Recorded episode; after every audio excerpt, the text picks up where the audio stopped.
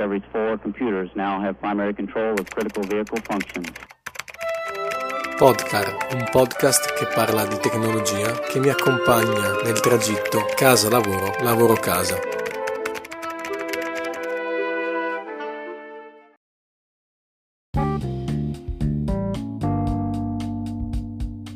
Partiamo dal presupposto che non sono mai stato un videogiocatore accanito. E sapete perché? Perché ho sempre creduto che per come sono fatto io non vale la pena comprare una console e dedicare tutto il mio tempo a giocare.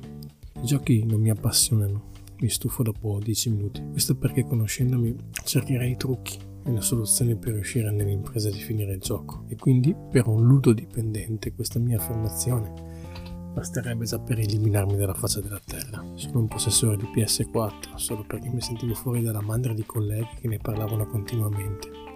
Ho provato a inserirmi nei discorsi e con prove concrete, ma non ci siamo proprio non è il mio mondo. Credo che giocare sia una passione immensa e per giocare ai videogiochi bisogna avere tempo e tanta passione.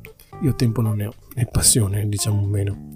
Però sono un tech addicted e quindi mi sono incuriosito al sistema che Google sta lanciando. Sto parlando di Google Stadia e da buon nerd, puff, ho fatto l'ordine, da buon founder.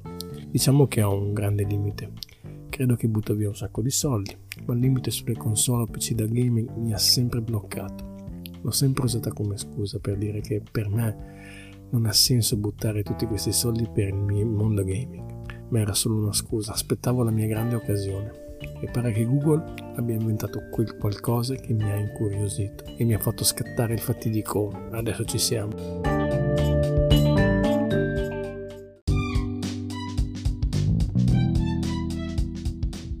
Google Stadia. Cos'è? Beh, diciamo che non ci servirà più nulla di così costoso per poter divertirsi e giocare.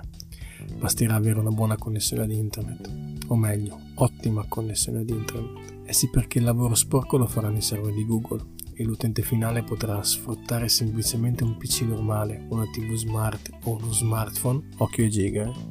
Bene, semplice no?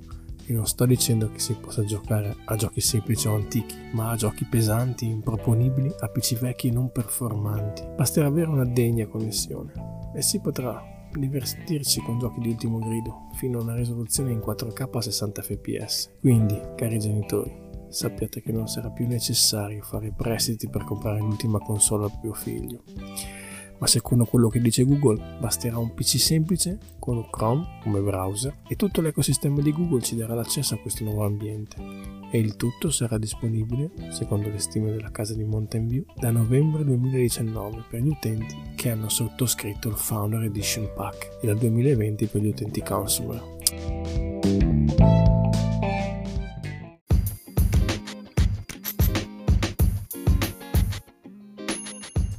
Tanto per descrivere cosa prevede il pacchetto Founder Edition. Controller Limited Edition in colorazione Night Blue, Google Chromecast, Ultra con pieno supporto a 4K e dulcis in fondo 3 mesi di abbonamento a Google Stadia. Però per questo che penso che le persone non hanno sottoscritto questo pacchetto e possono utilizzarlo da febbraio 2020 per lasciare una sorta di esclusività ai founder.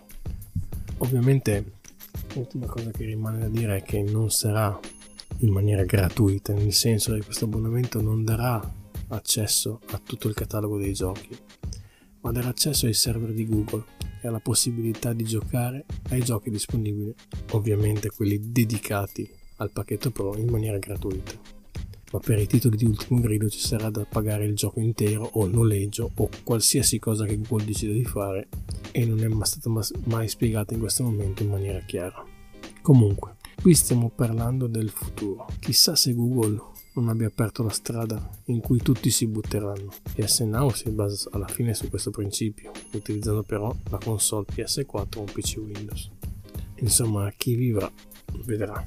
Vi auguro una buona notte.